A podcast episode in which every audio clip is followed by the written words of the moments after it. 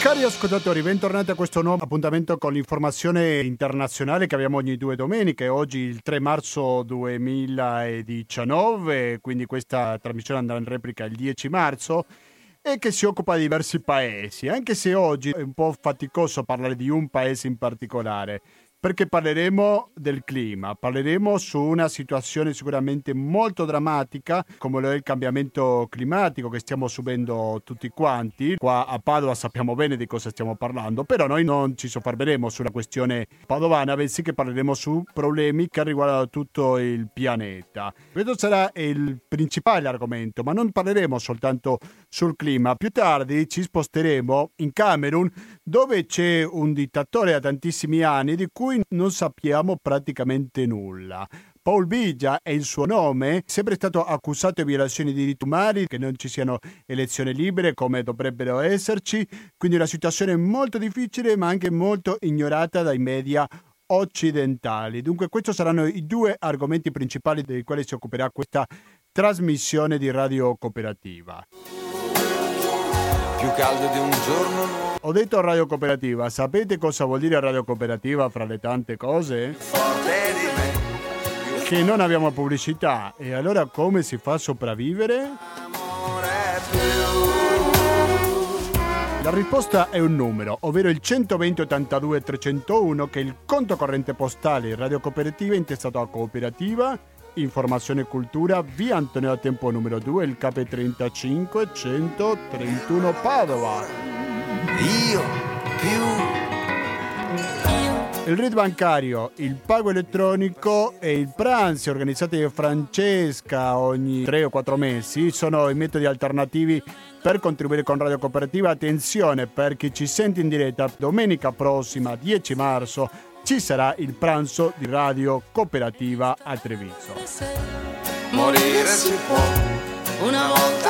Attenzione perché abbiamo alcuni giovani ospiti qua in studio e dopo avremo un altro ospite telefonico. Adesso sentiamo un brano musicale di Giovanotti e poi quando torniamo inizieremo con questo grandissimo argomento, importantissimo per tutti noi, come lo è il cambio climatico. Alla parata militare sputò negli occhi a un innocente e quando lui chiese perché, lui gli rispose questo è niente, adesso è ora che io vada. E l'innocente lo seguì, senza le armi lo seguì. Sulla sua cattiva strada. 18 e 43 minuti, siete sempre all'ascolto di Radio Cooperativa in questa puntata.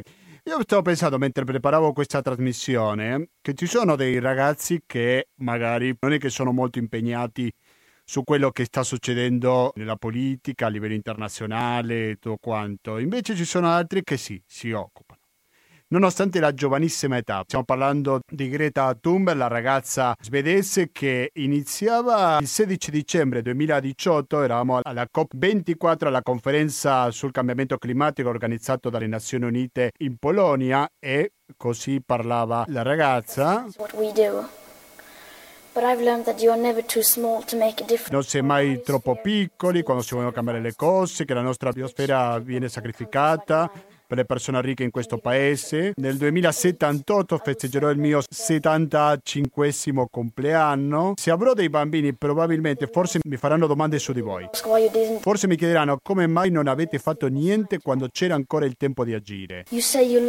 Voi dite di amare i vostri figli sopra ogni cosa, ma state rubando loro il futuro davanti agli occhi.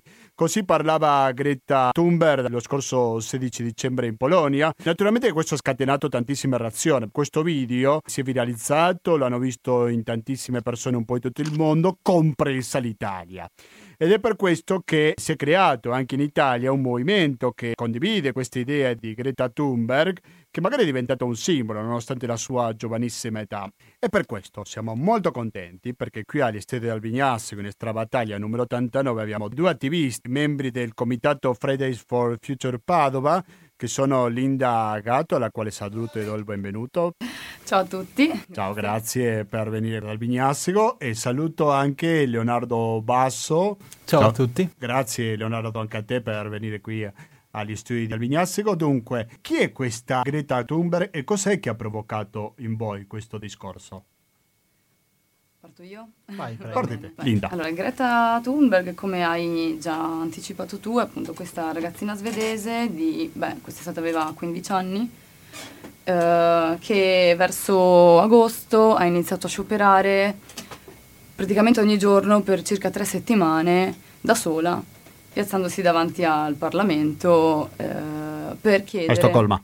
A Stoccolma, certo. Mm-hmm per chiedere di, al, cioè appunto scioperava eh, per chiedere al governo di prendere posizione e prendere in considerazione in maniera prioritaria la questione dell'emergenza climatica, in quanto al momento, non solo in Svezia ma più o meno in tutto il mondo, è evidente l'inattività dei governi e in generale anche del mercato, dell'economia, di chi detiene il potere fondamentalmente. Dopodiché ha iniziato a scioperare ogni venerdì, da più o meno settembre, e poi c'è stata la, la, COP24 in cui è stata invitata anche a parlare, come hai detto tu. Eh, ovviamente la cosa è girata in maniera abbastanza virale sui social e si è diffusa in tutto il mondo e il suo appello è stato, come dire, al suo appello hanno risposto migliaia di giovani, non solo di studenti in tutto il mondo. E, ehm, anche adulti, insomma, però principalmente studenti e, e, quindi si stanno diffondendo questi Fridays for Future che sono fondamentalmente proprio dei, dei, degli scioperi settimanali eh, che si svolgono il venerdì di fronte ai palazzi di giustizia di tantissime città in giro per il mondo. Ma scusa se ti interrompo Linda, però cosa intendi per sciopero? Sciopero da scioperi e presidi, diciamo. Sciopero per quanto riguarda soprattutto gli studenti perché non si va a scuola ma si decide di... Eh, appunto di scioperare dalla, da quella che è la propria occupazione principale.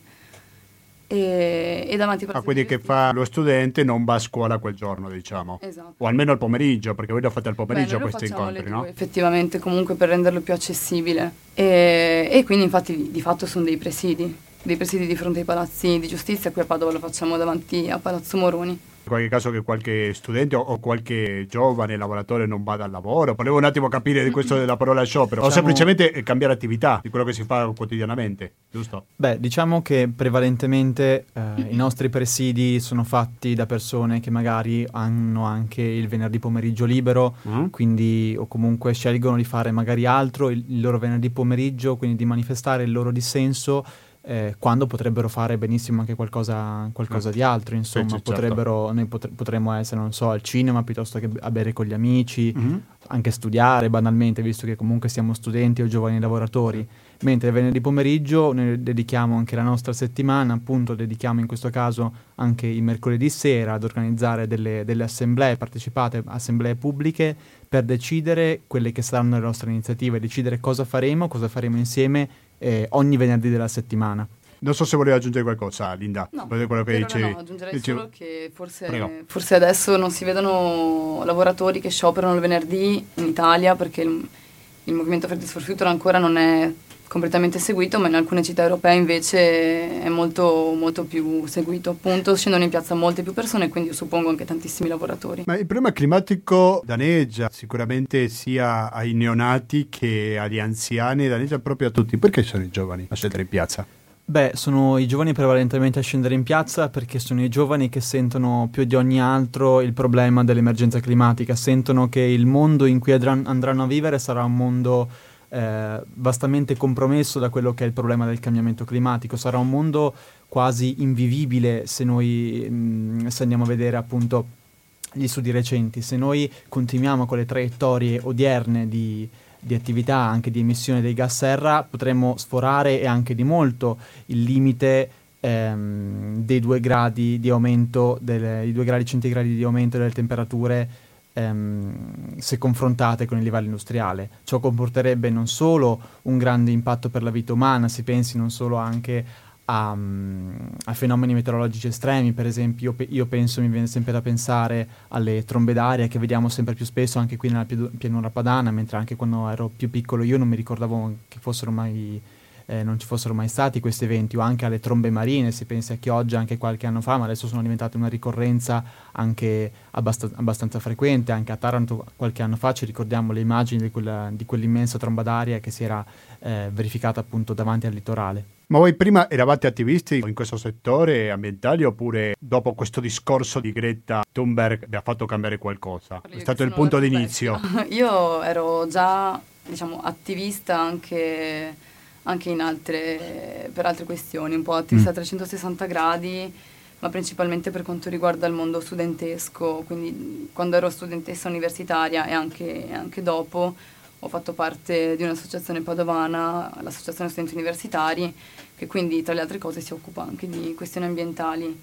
E poi in generale ho sempre avuto questo, questa sensibilità, ma devo ammettere che in questo momento che l'emergenza si fa sentire più forte di sempre... È aumentato il tuo impegno. attivando, sì, molto di più. Allora, diciamo che l'indagato ha 27 anni, quindi è molto giovane, però Leonardo Basso è ancora più giovane perché ha 20 anni soltanto. Sì, esatto. non sai quanto ti invidio, Leonardo, questo è il tuo primo impegno per l'ambiente? Beh, oh. per l'ambiente diciamo che io mi sono sempre cercato di impegnare lungo t- tutto il corso della, della mia vita, però diciamo che il mio impegno è cominciato l'8 dicembre quando a Padova sono scese in piazza 5.000 persone per la marcia per l'ambiente organizzata da Siamo ancora in tempo Veneto ho deciso di scendere in piazza anche con i miei amici per manifestare anche questa mia preoccupazione, che è sempre stata una mia preoccupazione. Ho sempre cercato di portarla anche nelle, nelle mie azioni quotidiane, in gesti quotidiani che comunque potessero portare anche eh, un impatto, anche se, seppur piccolo, per esempio, anche alle elementari. Mi ricordo facevamo gli incontri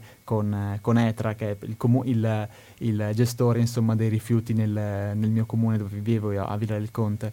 E in pratica eh, mi ricordo che all'elementare facevamo questi incontri, ci insegnavano a non sprecare, non sprecare le nostre risorse, non sprecare energia elettrica, non sprecare acqua, quindi diciamo che già da piccolo mi interessavo a questi aspetti. Quindi questo è importante, anche che a scuola è presente l'argomento, se ne parla tanto. Mm-hmm. Beh, è importante, no? Se ne potrebbe... se ne potrebbe parlare molto di più, Era esattamente ciò che volevo dire anch'io. Eh. Sì, magari non so se i sette anni di differenza che avete fra di voi magari marcano qualcosa di differenza in quanto all'istruzione, no? Sì, Perché probabilmente sì. questo argomento è più presente oggi nella scuola che non tempo fa, non lo so. Temo che, è una mia impressione ovviamente, non Prego. sono certa, ma temo che non sia solo una, una questione di, di epoca e di generazione, ma anche locale dipende dall'insegnante di quella specifica scuola, che tipo di sensibilità mm. o il preside. Bene. E quindi non è detto che se nella sua scuola facevano queste, queste attività le facessero anche certo. nelle altre scuole. Sì, poi anche non è detto che magari ogni bambino abbia la stessa sensibilità, mm. per esempio eh, magari c'era anche molti altri miei compagni che non sono stati così tanto colpiti da questi incontri come lo sono stato io magari, potrebbe essere un esempio. Mm. E, comunque una, sono comunque una grande risorsa questo tipo di interventi anche da parte delle aziende che si occupano so, di raccolta dei rifiuti piuttosto che di, ehm, anzi, op, eh, per esempio, cioè, mh, aziende che si occupano di raccolta dei rifiuti oppure eh, anche aziende che si occupano di tutela del territorio. Torniamo alle questioni internazionali. Se dovessimo identificare quali sono i principali problemi che subisce il clima, perché dobbiamo pensare al carbono, che è una questione spinosa sicuramente, perché se chiudiamo con il carbono chiudiamo anche con tanti fonti di lavoro, no? Mm-hmm. Quindi non è che uno dice, eh, tolgo e fine. Sì. Eh, quindi è una questione sicuramente molto complicata da risolvere, no? Sì. Se dovessimo identificare quali sono i principali problemi che abbiamo oggi dal punto di vista climatico, non so se il Comitato Fridays for Future si occupa particolarmente di qualcuno. Beh, okay, voi... no, no, beh, inizia tu, okay, in caso sì. integro.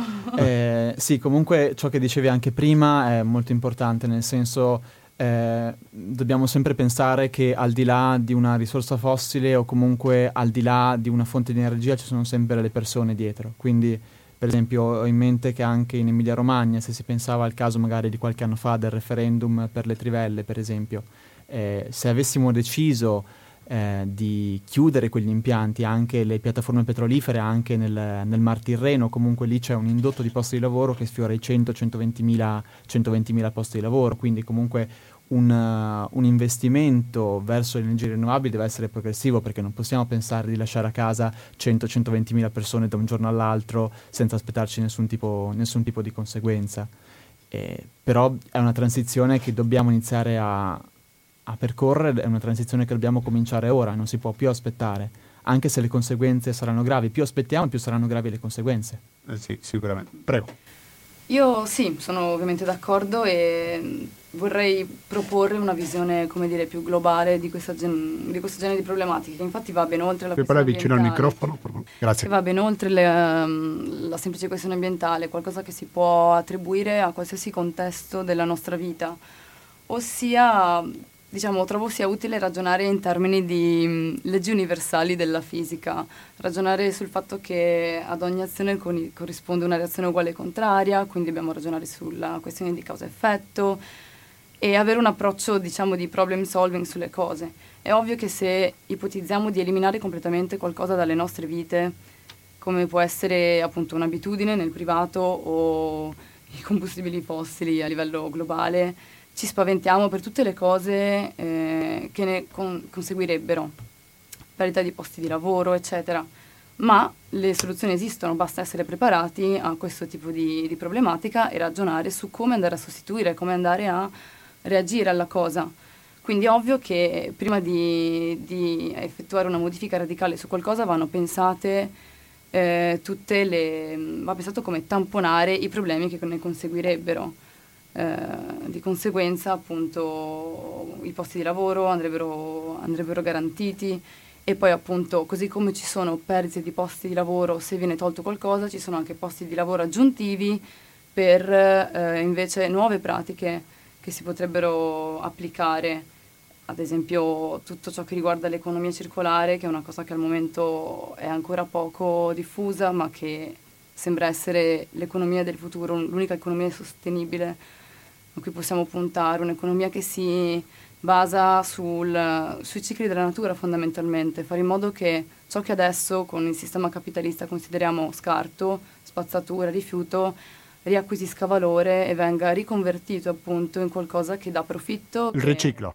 Sì, non è solo il riciclo, è proprio una, un'ottica di... Mh, dare valore allo scarto, eh, ad esempio, faccio un esempio molto semplice, poi ce ne sarebbero di più assurdi e, e questo l'ho letto in un libro che consiglio, tra l'altro se posso, vabbè, Prego. Economia in 3D, che parla proprio di questa cosa qua. E questo è un, è un esempio Beh, molto... Diciamo l'autore se te lo ricordi. Gunther Poli, Ah. è- è fran- non so se l'ho pronunciato giusto, è francese. Ok.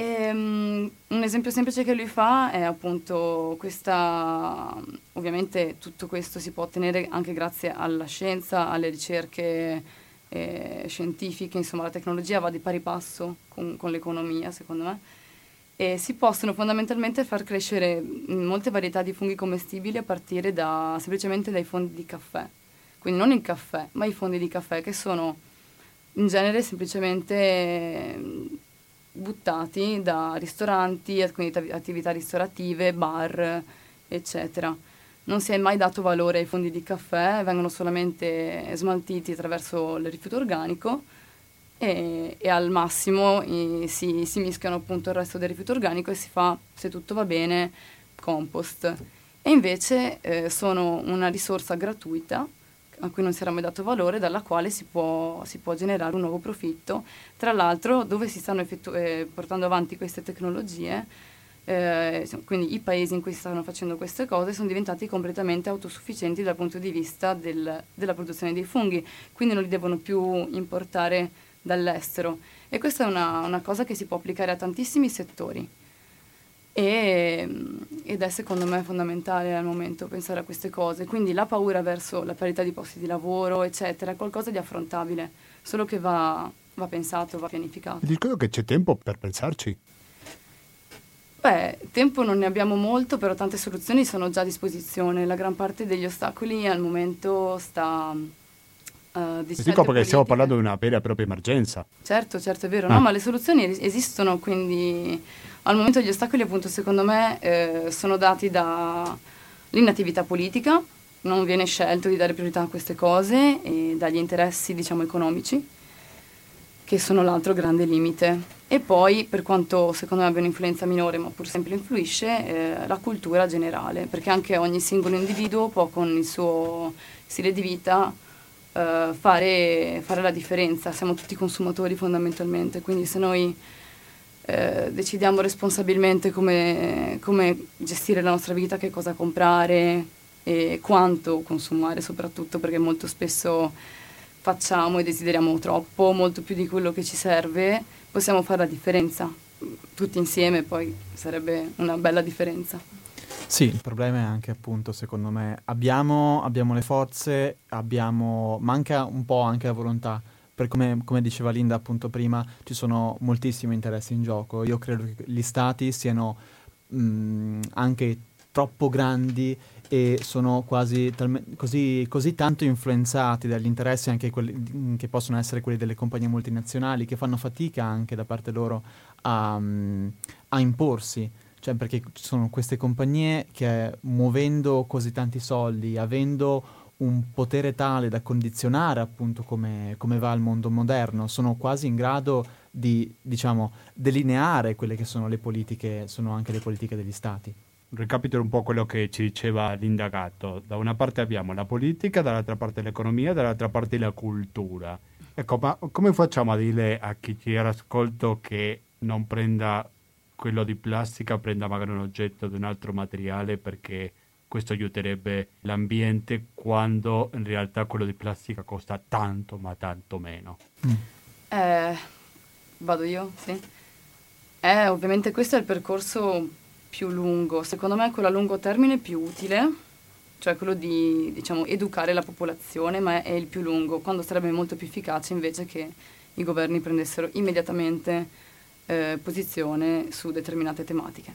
Tralasciando questo però credo che l'unica... Sì, beh, ma non sarebbe troppo facile da accettare da parte della popolazione che dica beh, aumentiamo il prezzo perché magari cambiamo la merce o il materiale. Beh Prego. Eh, diciamo che si lega a quello che dicevo prima, non si possono aumentare i prezzi di determinati beni senza però andare a compensare da un'altra parte, come la, il problema della carbon tax, non si può andare a tassare eh, praticamente solo le, le, fasce sociali più basse senza poi magari eh, pensare appunto a una compensazione. Diciamo che in generale questo appunto non andrebbe lasciato al caso ma andrebbe pianificato in maniera, in maniera coerente e in più eh, per invogliare il cittadino medio a cambiare stile di vita, dal mio punto di vista non resta che la sensibilizzazione che può essere messa in atto da associazioni, comitati, collettivi ambientali come, come il nostro e l'istruzione nelle scuole sarebbe anche quella secondo me fondamentale perché ci sono tante cose che non si sanno e che ma, naturalmente appunto il cittadino medio non vede ma che se venissero comunicate permetterebbero a tutti di avere una visione globale diversa. Ad esempio, un po' in tutto il mondo occidentale, ma in particolare in America, si è visto negli ultimi anni quanto... Negli Stati Uniti? Sì, sì, scusi, Stati mm. Uniti. Uh, si è visto quanto siano, um, sia diminuito uh, il, il, costo, cioè, o meglio, uh, è, diminu- è, diminuito di gran lunga quanto ogni cittadino spende in alimenti al giorno, al mese, insomma, ma è eh, aumentato invece molto di più il costo delle cure mediche e delle medicine. È molto collegato il fatto di, cioè, obiettivamente al momento abbiamo tantissime malattie della, della, società moderna sono legate all'alimentazione, allo stile di vita sedentario, all'inquinamento dell'aria, dell'acqua e del cibo stesso. Che alla fine sono un costo. Esatto, e di conseguenza in realtà investire in cibo più sano, con valori nutritivi molto, cioè molto più ricco di, di valori nutritivi, eh, e che quindi si può anche mangiare in, in, minore quantità, alla fine dei conti può, può essere un risparmio, dato che eh, si va a risparmiare su un sacco di altri, altri, aspetti della vita che però sono entrati nella nostra abitudine fondamentalmente. Quindi sì, beh, ho finito se vuoi integrare tu. Sì, Peraltro, quando Linda appunto parla di investire anche sul cibo, sul cibo, che mangiamo, dobbiamo anche stare attenti a dove proviene questo cibo. Appunto, mi viene da pensare, abbiamo fatto un evento settimana scorsa, venerdì scorso, in questo caso al, um, al nostro presidio, una delle cose che è, sta- è, stata detta, appunto, il tema era la sovranità alimentare, quindi ehm, la, in sostanza eh, il, ciò che mangiamo, ciò che consumiamo. E quindi mh, una delle cose che è stata detta appunto era il fatto che magari c'è stata questa moda della quinoa, no? Tutti mangiano quinoa la quinoa proviene dalla, dall'America, dall'America, Latina, in particolare dalla Bolivia, che è uno dei maggiori, dei maggiori esportatori, i boliviani hanno visto aumentare di tre volte il prezzo della, della quinoa che mangiavano perché i coltivatori hanno cominciato ad, espota- ad, esportarne in quantità massive. Quindi la quinoa non la mangiavano più i boliviani, la quinoa la mangiavamo noi occidentali facendo aumentare il prezzo. Chiaramente lì da un lato aumentava il benessere dei coltivatori di quinoa che potevano magari permettersi, permettersi di comprare magari qualcosa di più, quindi aumentava il loro reddito. Dall'altra parte però tutti coloro che prima, prima, avevano un certo regime alimentare, quindi che potevano consumare quinoa allo stesso prezzo di magari eh, riso piuttosto che, mh, mm, piuttosto che pasta, hanno dovuto cambiare il loro regime alimentare. Non hanno più gli stessi valori nutrizionali. La quinoa, ricordiamolo, è comunque un cosiddetto superfood, no? la, la, NASA, tra l'altro, aveva fatto delle, fatto delle, ricerche per trovare un cibo che potessero consumare gli astronauti anche in orbita o durante i lunghi viaggi spaziali per mantenere una dieta, una dieta equilibrata avevano trovato la quinoa e poi hanno dato inizio in sostanza a, a, questa moda, a questa quinoa che sembrava risolvere tutti i problemi dell'alimentazione, della nostra alimentazione. Non abbiamo mai visto però quello che è il costo della quinoa dall'altra parte del mondo. Quindi il costo e i, il, um, il lato negativo che ha anche il nostro stile di vita da, da occidentali, da, da, euro, da, europei che hanno un reddito alto e possono permettersi di mangiare determinate cose senza magari curarsi di ciò che avviene nei paesi in cui si producono. E poi altre cose che riguardano l'alimentazione e il suo rapporto con il clima, il benessere, pensiamo alla carne, no? Quanti litri di acqua ci vuole per produrre una bistecca, una fiorentina, no? O altri alimenti, no? Sì, eh, beh, ci sono appunto tantissimi aspetti da considerare. Adesso ammetto che non ricordo i dati precisi, però... Se posso, fer- se posso eh. fermarti, eh, sono, sono 15.000 litri di acqua per produrre un solo chilo di carne. Mm. 15.000 litri. 15.000 litri. Dicevi? Sì, eh, sì beh, eh, in generale mh, mm, la produzione di carne consuma una quantità di risorse molto molto maggiore di quella che appunto verrebbe consumata per produrre molto, semplicemente una, alimenti di, di, origine vegetariana o vegana insomma. E soprattutto se si pensa al fatto che la soia altamente nutritiva e che noi possiamo mangiare direttamente come, come viene prodotta dalla natura è poi eh, la, il mangime della gran parte dei bovini e che, e la, che la, coltivazione della soia causa eh, deforestazione e altri danni del genere, insomma, è un po' un paradosso.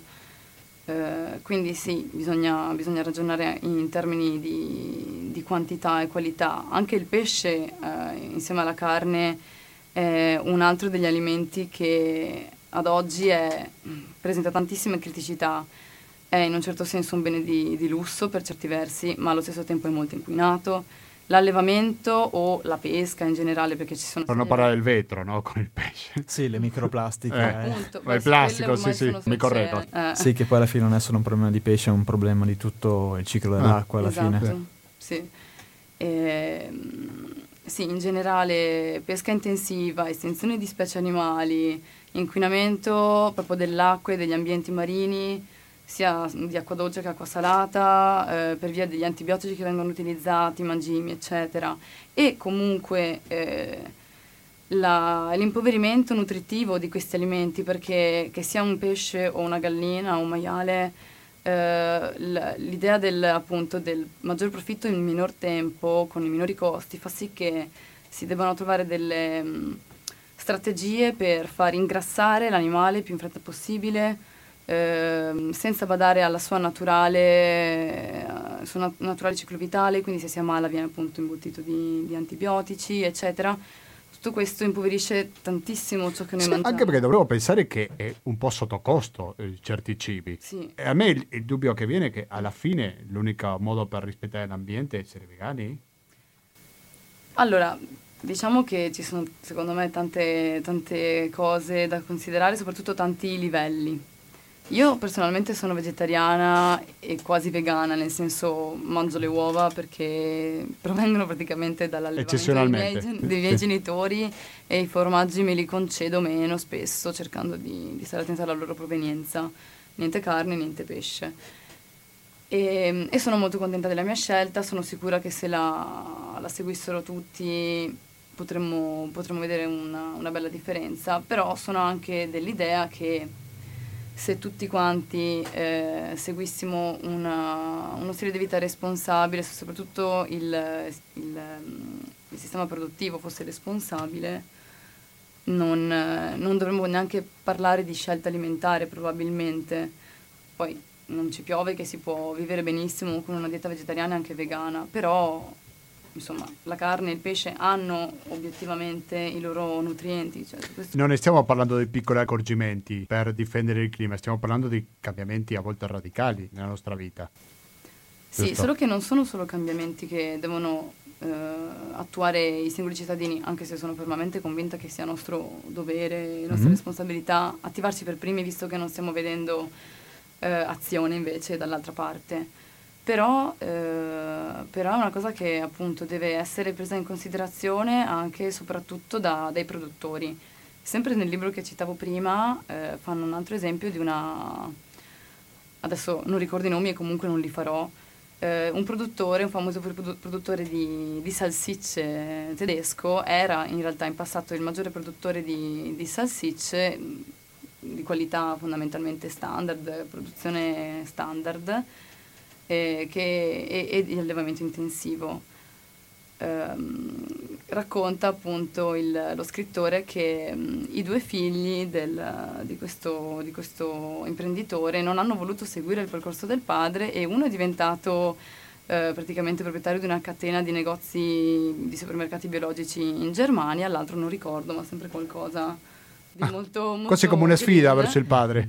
E, e, in realtà sono stati, è stato bello perché sono riusciti a, a convincerlo a cambiare, a cambiare, idea rispetto a, alla produzione di carne e hanno dato vita a un fondamentalmente un, un, sistema in cui venivano allevati non solo maiali ma tanti animali diversi in simbiosi tra loro perché comunque è una cosa che si, cioè, si può dimostrare, ah, si aiutano a vicenda fondamentalmente, mm. triplicando però il tempo dedicato ad ogni animale per la crescita, perché una cosa che adesso avviene nei, negli allevamenti intensivi è appunto cercare di, di, far crescere l'animale più in fretta possibile e quindi hanno una vita media brevissima tutti quanti. Mentre facendo crescere l'animale secondo i tempi della natura, questo, e dandogli appunto da mangiare quello che, che mangerebbe normalmente, questo cresce in maniera sana e, e appunto come dicevo prima i valori nutrizionali della, della, carne poi alla fine sono molto molto molto più mm. alti. Inizialmente la scelta di questo imprenditore è stata molto criticata e invece adesso ha un profitto altissimo rispetto a prima e inoltre un gran risparmio per questo profitto è aumentato. Quindi diciamo una scommessa che all'inizio sembra, sembra, fallimentare, ma di fatto ci sono sempre più prove a favore di questo tipo di, di, economia. Quali cibi possiamo chiamare che oggi sono in sottocosto, che non dovrebbero costare cos- così poco? Beh, io penso a tutti i fast food, penso che un, uh, pagare solamente un euro anche per un, uh, chiamiamolo magari hamburger, poi non sappiamo che carne alla fine ci sia, ci sia dentro, come, ah. giusto, giusto per ridere, però veramente se noi vediamo tutto anche l'impegno che c'è dietro, tutte le risorse che, son, le risorse che sono consumate per sfamare l'animale, per curarlo se sta male, anche visti gli ambienti, gli ambienti in cui vivono devono essere eh, pieni zeppi di antibiotici perché comunque altrimenti l'animale banalmente muore e non si vuole che l'animale, sì, sì. Non si vuole che l'animale muoia perché bisogna trarne un profitto. Poi bisogna sfamare l'animale, quindi si pensi a tutti i campi che bisogna coltivare per sfamare queste, il, il bestiame che poi andrà a produrre questo hamburger. E quindi ci sono talmente tante risorse che vengono investite e a cui poi si dà un prezzo così basso. Cioè è come se noi stessimo dando un valore veramente infimo nonostante tutto il processo che ci sia dietro. Cioè noi preferiamo dar da mangiare, eh, dar, da, eh, dar da mangiare a animali da bestiame che poi andranno macellati piuttosto che sfamare quegli 800 milioni, del, 800 milioni, di persone nel mondo che soffrono la fame. Facciamo una breve pausa musicale, dopodiché vi voglio chiedere di più sulla vostra campagna, e non solo vostra, perché è una campagna internazionale, Fridays for Future Padova, così ci raccontate un po' di più su questa campagna interessante. Per tutta la mia vita ti amerò e in ogni lontananza senza ti amerò. E senza una speranza io so che ti amerò. Perdoni mio pensiero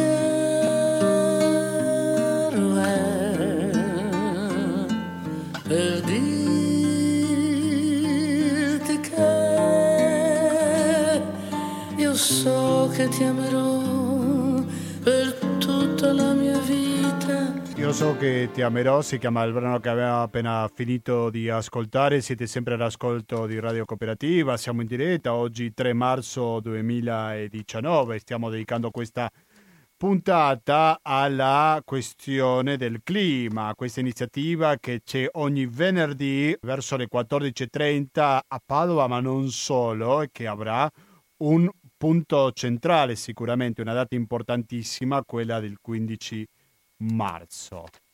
Cosa succederà il 15 marzo?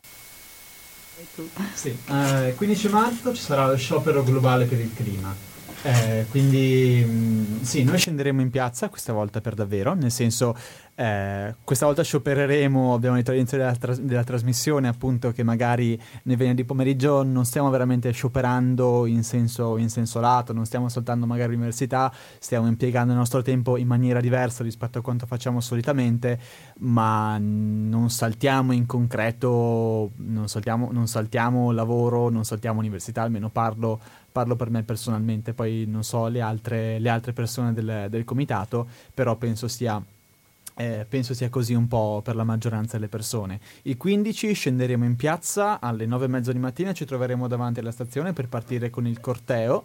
Quindi in tutto il mondo si sciopererà, non saremo solo noi di Fridays for Future Padova, saremo in tutto il mondo, ci saranno in piazza gli studenti, ci saranno in piazza i lavoratori, ci saranno in piazza tutte le persone che hanno a cuore l'ambiente, che hanno a cuore il mondo in cui vivono, perché vogliono vivere su questo mondo ancora per un bel po' di tempo e non vogliono che questo, ehm, che questo mondo sia distrutto dalla- dall'egoismo di pochi e da una, e da una mm, dinamica puramente di- del più grande profitto possibile. Ha detto praticamente Ha detto tutto. tutto. Ecco, cos- Dai. ma come che siete organizzati? Nel senso che stiamo parlando di un'iniziativa internazionale, ma sono solo in Europa? Sono un po' in tutto il mondo? Quanti organizzati siete? Con altri comitati, per Allora, così. adesso... Faccio parlare Linda perché ho detto già troppo, già troppo adesso. Vabbè, adesso ma tu spieghi- interrompimi quando Ok. è necessario, ci parliamo Ma quella che si occupa delle relazioni internazionali, Linda? No, ma che? Beh, Prego. siamo, eh, nessuno ha praticamente dei ruoli specifici, al momento è tutto molto orizzontale. Ok. No, comunque diciamo che è un movimento globale, sì, eh, dal momento che l'appello è stato, all'appello hanno risposto veramente eh, persone da tutto il mondo, ma non è stato lanciato un appello ufficiale, a cui è stata data una risposta ufficiale. Eh, il fatto di mobilitarsi appunto un po' ovunque è qualcosa di spontaneo e di indipendente al momento. Eh, chiaramente grazie a Greta che, che tutto questo ha preso vita in maniera così, così forte, perché voglio dire, collettivi ambientali ce ne sono sempre stati, persone sensibili alla causa, per quanto sempre poche, ce ne sono sempre state, ma l'emergenza climatica che viviamo ora e devo dire la, la- la scelta anche, le azioni coraggiose di, di questa ragazzina secondo me hanno dato vita a un fermento che, che ha spento tutti quanti a, a creare rete. Adesso per esempio, io porto l'esempio di Padova, ma credo che stia andando così un po' ovunque, eh, qualcuno eh, che magari anche già eh, addetto ai lavori ha pensato bene di indire una prima assemblea pubblica ehm, per organizzare i Fridays for Future, per parlare di, di giustizia climatica, eccetera, e hanno partecipato sia eh, persone che già facevano le attiviste ambientali e non solo, sia singoli cittadini e studenti che, che si sono sentiti appunto in dovere di rispondere a questa chiamata. E, mm, e di fatto così è, è nato quello che è il comitato di Padova di Fridays for Future, anche se, ehm, ecco, e poi c'è, scusa, aggiungo, una sorta di, per adesso, mm, non so se dire rudimentale, però c'è una sorta di coordinamento tra tutti i Fridays for Future italiani, quantomeno, che si stanno, che si stanno, che ci sono al momento e che continuano a crearsi. Ehm, solo che appunto sono tutti comitati abbastanza indipendenti. Ci sentiamo, siamo in contatto, abbiamo gli stessi obiettivi, quindi è difficile che, che si facciano scelte troppo, troppo diverse tra un comitato e l'altro, però di fatto siamo indipendenti. Eh, ora vorrei sottolineare l'importanza di questa, di questa, cosa, almeno secondo me è molto importante, che Fridays for Future non deve essere visto come l'ennesimo comitato ambientalista che si viene a creare e che organizza iniziative eh, su queste tematiche, per quanto utile. È piuttosto un movimento globale ehm, che fa da legante tra tutte le, le realtà ambientaliste preesistenti e tutti gli individui i soggetti che sentono di, voler, di volersi unire alla lotta. Non, lo dico perché mi è capitato recentemente di provare a coinvolgere anche miei amici, persone che so che sono già sensibili al tema e dirgli ehi vieni ai Fridays for Future, intendendo vieni il venerdì a, a fare con noi il presidio. E mi hanno detto ma non lo so, le assemblee, non so se ho tempo. E invece voglio dire, l'assemblea è aperta a tutti, chi vuole partecipare partecipa, chi non vuole non, non lo fa, ci basta essere anche... Quindi anche un anziano tranquillamente potrebbe andarci. Ma sì, certo, l'obiettivo è che tutta la popolazione si mobiliti. Adesso, come stavo dicendo, l'assemblea è una cosa in più che noi facciamo, è utile, che è un modo per, per coordinarsi tra realtà padovane. Infatti non ci sono solo realtà ambientaliste, ma abbia, eh, si, abbiamo coinvolto anche tutte le realtà studentesche eh, di Padova. Siamo veramente tutti in rete.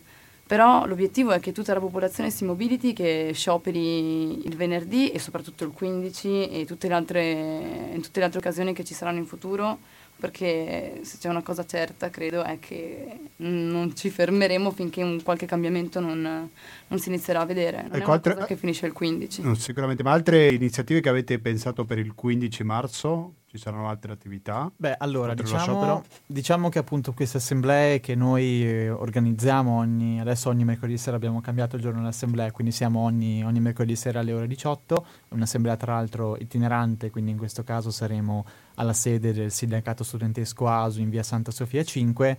A Padova? a Padova, sì, chiaramente. E assemblea appunto itinerante anche per eh, dimostrare quella che è la plur- pluralità degli, degli, elementi che costituiscono Fridays for Future Padova. Ogni, siamo ogni mercoledì in un posto diverso, siamo stati anche nell'auletta autogestita al polo di psicologia dell'Università di Padova e ogni comunque mercoledì cambiamo, cambiamo luogo. Queste assemblee sono appunto per organizzare quelle che saranno le attività in previsione di ogni venerdì. Stiamo già cominciando a organizzarle a organizzarle. Adesso si pensava delle attività anche appunto per i bambini, ma anche per i più, per i più vecchi, diciamo anche perché abbiamo preso, preso, visione del fatto che non saremo solo noi, abbiamo preso, preso atto del fatto che ci saranno anche ragazzi molto più giovani di noi. Ci hanno chiesto, ci hanno contattato delle, delle, scuole elementari, delle scuole medie, delle scuole superiori. C'è un insegnante dell'alberghiero che appunto l'altro giorno leggevo nei messaggi della pagina che, che ci ha chiesto se potremmo andare anche nella sua scuola a spiegare qualcosa. Mi ha interpellato una professoressa di antropologia per chiedere, per esempio, se potessi andare a una sua lezione a spiegare, non so, il perché eh, i suoi ragazzi dovrebbero essere più coinvolti anche nell'attivismo climatico. Stiamo appunto pensando ancora adesso alle attività, stiamo riflettendo a livello, a livello di assemblea e stiamo definendo quelle che saranno le attività. È importante che ci siano degli adulti che vi diano spazio, mm-hmm. no? Beh, sì, chiaramente anche perché comunque mh, mm, lo spazio, sì, adesso... Uh, non è una questione generazionale. A livello, a livello, di... è importante che la questura ci dia gli spazi, soprattutto oltre, oltre agli, oh, agli, adulti. Beh sì, dobbiamo, un, comunque dobbiamo essere eh, ufficiali, nel senso non possiamo... Dovete sem- chiedere un permesso, giustamente. Sì, beh, chiaramente non possiamo semplicemente pensare di, di, andare in piazza come quando ci pare, portare quelle che saranno 500, 1000, 5000 persone in piazza senza dire niente a nessuno, anche perché vogliamo tutelare quella che è la collettività. Nel senso, noi non siamo l'organizzazione sovversiva. Abbiamo fatto giusto due settimane fa una, una biciclettata in giro per Padova. Era la settimana in cui. Il 22 febbraio, sì. 20, sì. Era la settimana in cui le polveri sottili sfioravano i 130 mg per, per metro. Sì, mm-hmm. anche di più, per 130 mg per, per metro cubo. Questo dati registrati alla centralina dell'Arcella. Allora abbiamo pensato appunto a una biciclettata. Abbiamo detto riprendiamoci le strade di questa città. Alla fine chi è che occupa le strade? Sono le macchine, i mezzi pubblici, non c'è nessun altro che occupa le strade.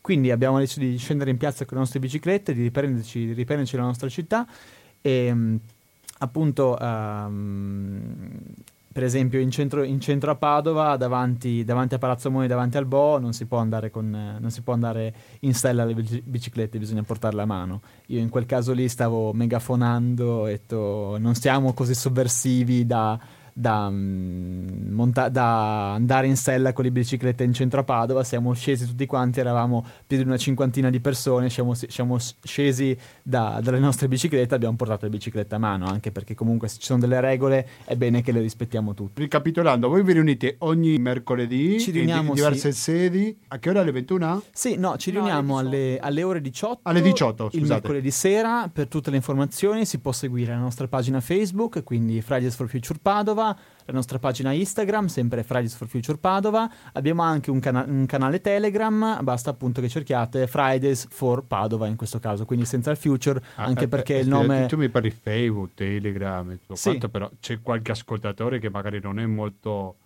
attrezzato con tanti mezzi di informazione. Pensiamoci a chi prende la pensione. Cosa le possiamo dire per partecipare fuori queste reti sociali? Beh, per partecipare comunque noi abbiamo anche intenzione di mettere locandine sparse anche in giro per Padova, anche perché sappiamo che c'è questa problematica, nel senso che magari anche tra i più giovani che non hanno magari Facebook, anche eh? visto gli scandali che l'hanno colpito anche nei, nei mesi, negli anni, eh? negli anni precedenti.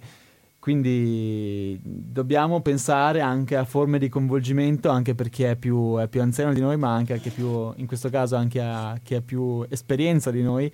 E Mm, però noi pensiamo prevalentemente anche a coinvolgere eh, di solito la maggioranza dei giovani ha un social network quindi noi cerchiamo chiedevo per magari chi non ce l'ha però per questo stiamo dando l'informazione.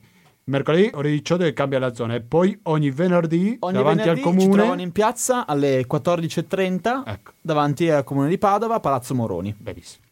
Linda Gatto e Leonardo Basso, attivisti e membri del Comitato Fridays for Future di Padova. Naturalmente grazie mille per la vostra visita agli studi di Albignassico, allo studio A di Radio Cooperativa. Grazie e buon lavoro naturalmente, buon proseguimento con l'importantissima lotta che state portando avanti. Okay? Grazie a voi per averci invitati e auguriamo agli ascoltatori una buona serata. Grazie. Grazie. Adesso sentiamo un brano musicale eh? Con una voce sicuramente che conoscete. E dopo cambieremo completamente argomento perché andiamo in Africa, più specificamente sul Camerun, per parlare di una crisi molto sconosciuta da tutti noi. Mezzanotte sai che io ti penserò, ovunque tu sarai sei mia e stringerò il cuscino tra le braccia mentre cercherò il tuo viso che splendido nell'ombra apparirà. Mi sembrerà di cogliere una stella in mezzo al cielo, così tu non sarai lontano quando brillerai nella mia mano. Siamo sempre in diretta sull'FM 92.7 per il Veneto in genere o il www.radiocooperativa.org per ascoltarci in stream dovunque vi troviate. Eh? Attenzione perché sempre potete essere collegati con Radio Cooperativa. E come anticipavo prima, c'è un argomento che volevo condividere con voi, o più che altro chiederò aiuto al nostro ospite che fra poco presento, perché è una cosa sicuramente molto preoccupante, ovvero quello che sta succedendo in Camerun, sta facendo poca notizia. Così afferma il volantino che sto leggendo, dice un'instabilità sociale ormai sfociata in guerra civile, il leader dell'opposizione e i giornalisti arrestati e incarcerati, intere famiglie uccise, bruciate o smembrate, elezioni truccate. Quasi nessuno ne parla gradualmente, 37 anni, 37 anni di dittatura del sanguinario Paul Viglia sta consegnando alla storia dell'umanità una tragedia umana simile a a quella del Ruanda. Lo ricordo, questo lo aggiungo io, anno 1994 e ci furono all'incirca un milione di morti, una guerra fra i Tutsi e gli Hutu. Per parlare su questo, perché sicuramente è un argomento molto complesso e che siamo in collegamento con un membro dei Brigade Anti-Sardinars Italia. Anti-Sardinars è molto curioso perché di questo nome. Beatrice Singli, saluto e benvenuto. Pronto Beatrice, mi sente? Sì, eh, buonasera. Buonasera a lei, grazie per la disponibilità con la cooperativa. Cosa? Sì. E dico a nome già della Brigata Antisanguinare Italia, sezione dell'Italia, ringraziamo la radio cooperativa perché è una delle poche che ci dà uh, questo, questa occasione di parlare di questo problema che succede in Camerun. Ecco, cosa In sta Camerun- succedendo in Camerun appunto? Perché non presentiamo in società questa problematica di cui conosciamo ben poco? Sì, infatti in Camerun succede un genocidio che se non stiamo attenti diventerà proprio come quello di Ruanda di alcuni anni fa. In Camerun abbiamo un dittatore presidente che è presidente da 37 anni. Di 85 anni, avendo fatto 36 come presidente di questa repubblica e che fa parte della politica del Camerun degli anni 60 che è nel governo di Camerun che è stato segretario generale alla presidenza dal 1968 dal 1975 è stato primo ministro fino al 1982 quando diventa presidente di questo paese e da allora è un paese che va a callo, i giovani vanno a scuola e nessuno non riesce a lavorare perché il potere è in mano a questo dittatore e qualche amici e qualche familiare suoi. E, e ha sempre perso le elezioni, infatti non ha mai vinto nelle elezioni nelle una. Ed è sopportato dalla Francia, dalle multinazionali francesi che sfruttano questo popolo. E a novembre dell'anno scorso l'hanno restituito presidente anche se aveva perso le elezioni. La Corte Costituzionale, che è costituita da tutti i membri del suo partito politico, amici suoi, l'hanno investito presidente. E quando il popolo, milioni e milioni di cittadini sono scesi per strada a manifestare contro questa ennesima presa in giro del popolo, hanno arrestato il capo delle, de, delle opposizioni che aveva vinto le elezioni, il professore Maurice Canto, che è in carcere da dopo queste manifestazioni del 26 gennaio 2019, con una bella fetta di manifestanti del popolo, chi è, fa parte di un partito politico o meno, perché un popolo che è malato, è un popolo che è stufo, è un popolo che è esploso. Dopo l'ennesima volta e sono in carcere questo presidente dell'opposizione e tanti altri membri dell'opposizione con tante persone civili, persone a cui hanno sparato durante le manifestazioni che erano in ospedale, sono stati rapinati negli ospedali e che sono nei carceri e non ricevono nessuna cura. E questa è la situazione in Camerun. E prima delle elezioni di ottobre 2019 sono più di due anni che nella parte anglofona del paese, perché il Camerun è fatto da una parte anglofona e da una parte francofona che risale alla colonizzazione. Perché durante la colonizzazione in Camerun c'era la Francia e l'Inghilterra e dopo la colonizzazione le due parti hanno fatto la riunificazione. Quindi in Camerun abbiamo una parte anglofona e una parte francofona. Questa parte fra- eh, anglofona che si è sempre sentita marginalizzata ha fatto delle richieste solo per avere un po' di giustizia sociale, un po' di equità tra la parte eh, tra la minoranza anglofona e la parte francofona e la risposta del governo è stata mandare l'esercito da loro, ammazzare donne e bambini, bruciare villaggi interi, una grande parte è scappato a rifugiarsi nel Nigeria vicino perché questa è stata la risposta del nostro dittatore a questa popolazione che chiedeva solo un po' di pane e di sale, un po' più di equità tra la popolazione. E questa è stata la risposta del nostro governo. Ma questa cosa, la cosa che non riusciamo a capire è che è una cosa che sa, ma nessuno non vuole darci voce. Le media lo sanno, le potenze eh, eh, occidentali lo sanno, ma nessuno non vuole darci voce, nessuno non vuole riguardare il Camerun. È la cosa che non riusciamo a capire, quindi vogliamo denunciare questo. E per fare queste cose qua siamo stati a Roma, abbiamo fatto delle manifestazioni a Roma il 21 dicembre 2018, siamo stati a Bologna il 26 gennaio del 2019, a Padova siamo stati il 9 febbraio, facciamo delle manifestazioni e lo stanno facendo tanti camerunesi nei diversi paesi occidentali. Sì, per richiamare l'opinione internazionale a dare un riguardo a questa guerra che sta succedendo in sì, Camerun. dico agli ascoltatori che io ho conosciuto questo gruppo, questa problematica proprio il 9 febbraio, per caso, perché andavo vicino alle stazioni, lì che ho visto questa manifestazione, mi sono avvicinato e chiesto un po' di informazione, ero all'oscuro di questa situazione. Dunque, però, io vorrei chiedere al nostro ospite che ci racconti un po' di più su questo sistema di potere, com'è che si fa a sostenere? C'è il sostegno dei militari? Questa è una parte. E poi dall'altra parte qual è il ruolo della Francia? Perché un po' l'anticipava prima lei, no, signora Beatrice, sugli interessi coloniali che ci sono ancora oggi nel 2019 in Camerun. Sì. Prego.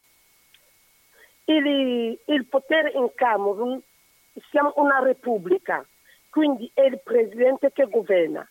E il ruolo della Francia è che dalla colonizzazione non è che la Francia ha liberato le colonie. E nelle colonie è la Francia che decide chi deve essere presidente perché questa persona fa loro- i loro interessi. Quindi se in Camerun uno è candidato all'elezione presidenziale come questo presidente che è in carcere adesso, avendo vinto le elezioni, un signore che è avvocato interna- sulla scena internazionale, si è costituito adesso un squadrone di avvocati a livello internazionale per difendere questo signore, ma la Francia non vuole delle persone che pensano al Camerun, non vuole qualcuno che può pensare all'interesse del popolo del Camerun. Chi deve vincere l'elezione Sì. è questo qua che può fare il suo interesse. Quello che volevo capire un po' meglio, quali sono i veri interessi economici che ha la Francia in Camerun?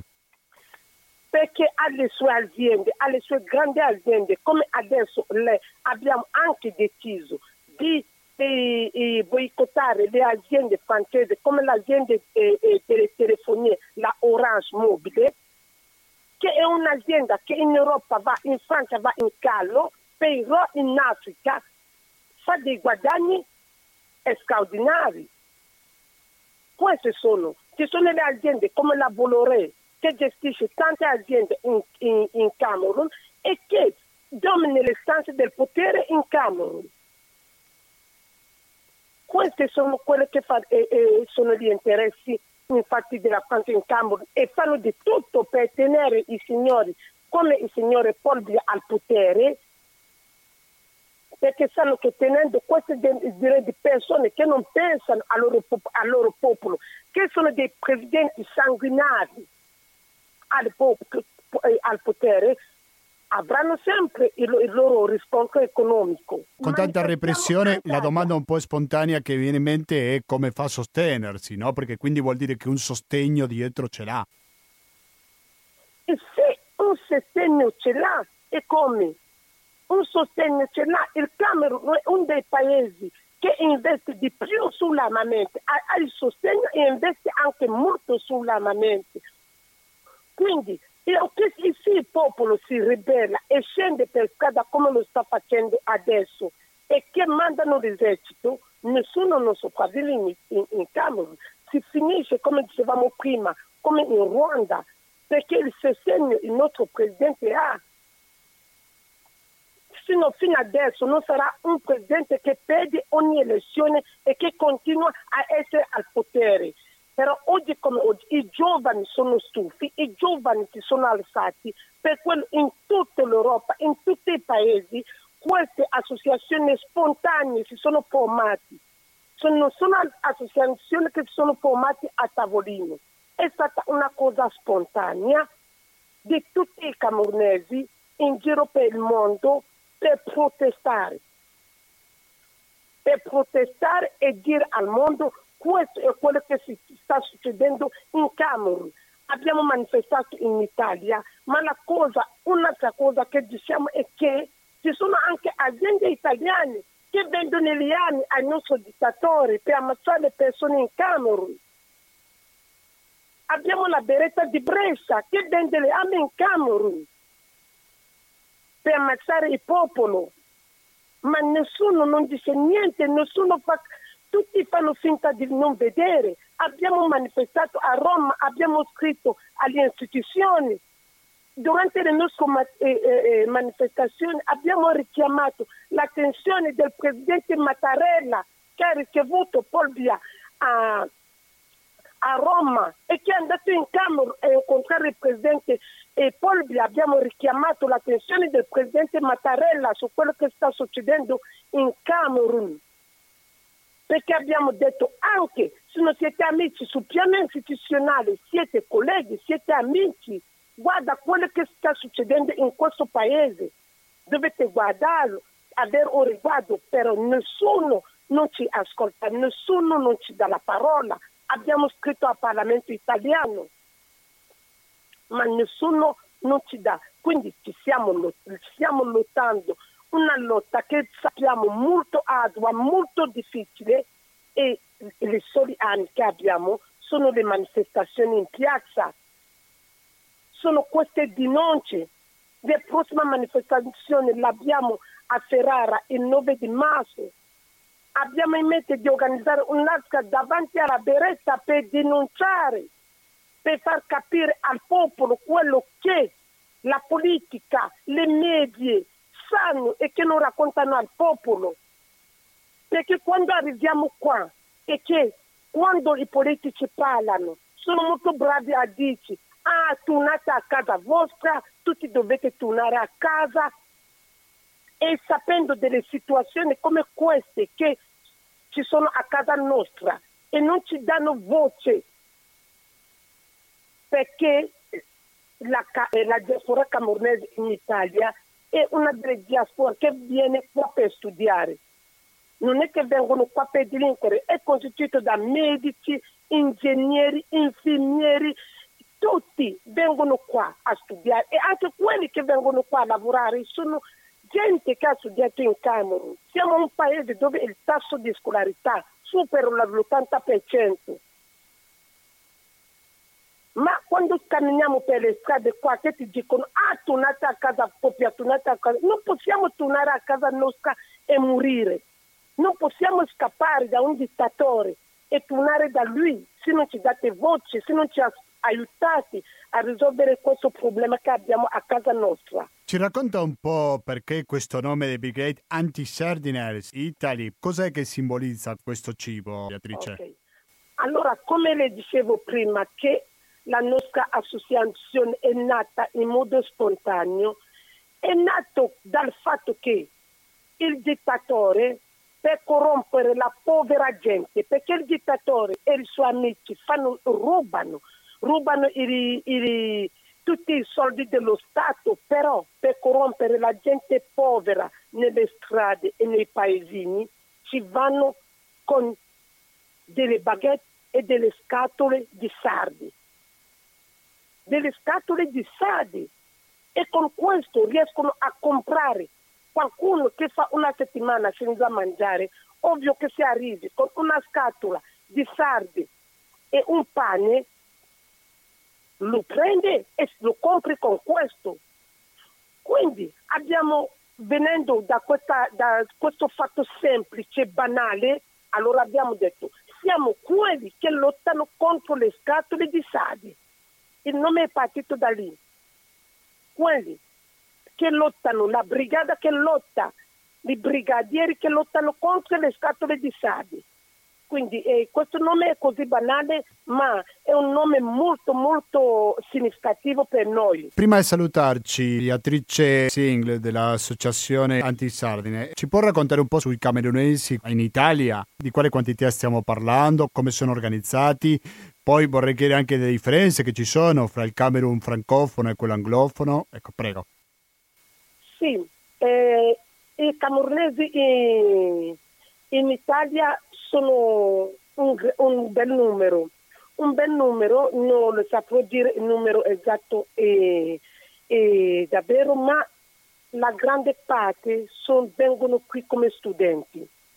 Quindi fino a due anni fa anche questi profughi che escono dall'acqua non ci poteva essere un camerunese. Era una cosa ovvia perché i camerunesi è un popolo che studia, quindi la grande parte di quelli che venivano qua venivano per studiare e anche quelli che venivano per lavorare era perché in Camerun quando hai finito gli studi non riesci a trovare un lavoro e trovi anche un lavoro, puoi lavorare finché vuoi, a volte non hai neanche un stipendio, per quello i camerunesi immigrano. Quindi sono persone che hanno tanto rabbia dentro, quando hai finito gli studi in Italia non puoi tornare a casa perché a casa la situazione non è accogliente. Perché come diciamo sempre, ognuno sta bene a casa propria, ma dal momento in cui non puoi stare a casa e bene a casa tua, ti viene di scappare.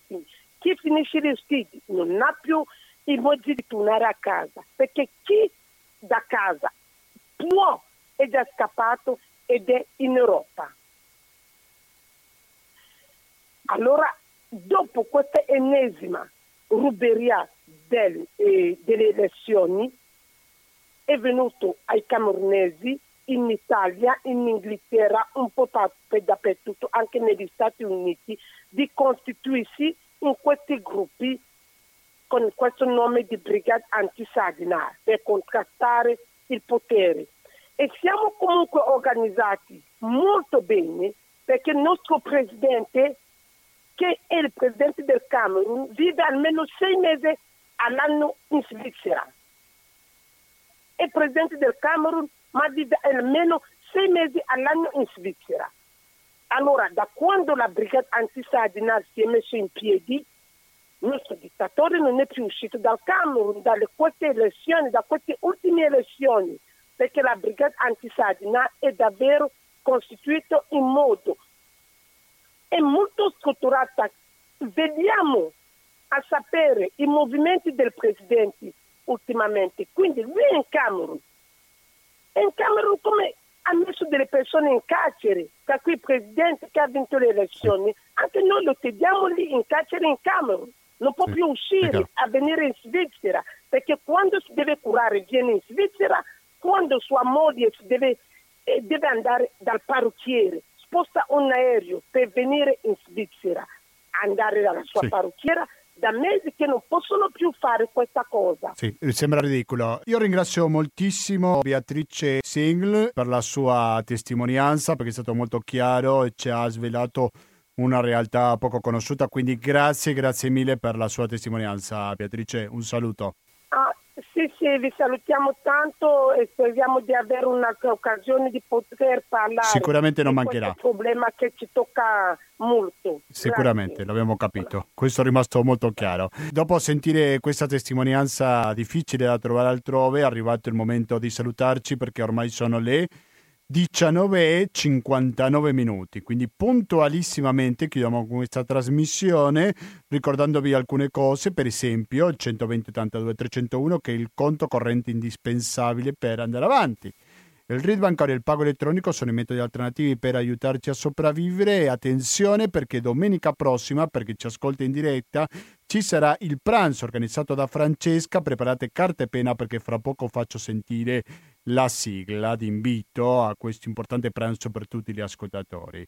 Non posso andare via senza dirvi le due interessantissime trasmissioni che restano di oggi, 3 marzo, perché fra pochi minuti, fra 11 minuti precisamente, partirà Materiali Resistenti che andrà avanti fino alle 21.40 e poi dalle 21.50 fino alla mezzanotte ascolteremo Pensieri e Parole. Se invece ci ascoltate in replica il 10 marzo sentirete dalle 21.50 un intervallo musicale. Quindi mi raccomando, contribuite con Radio Cooperativa. Basta, da Gustavo Oclar non mi resta più che salutarvi e noi ci diamo appuntamento a giovedì prossimo alle ore 19.10 con Latinoamericano per informazione, cultura e musica dell'America Latina, puntata che molto probabilmente sarà dedicata a Berta Cáceres, un esempio a quattro anni del suo omicidio in Honduras. Basta, grazie e alla prossima.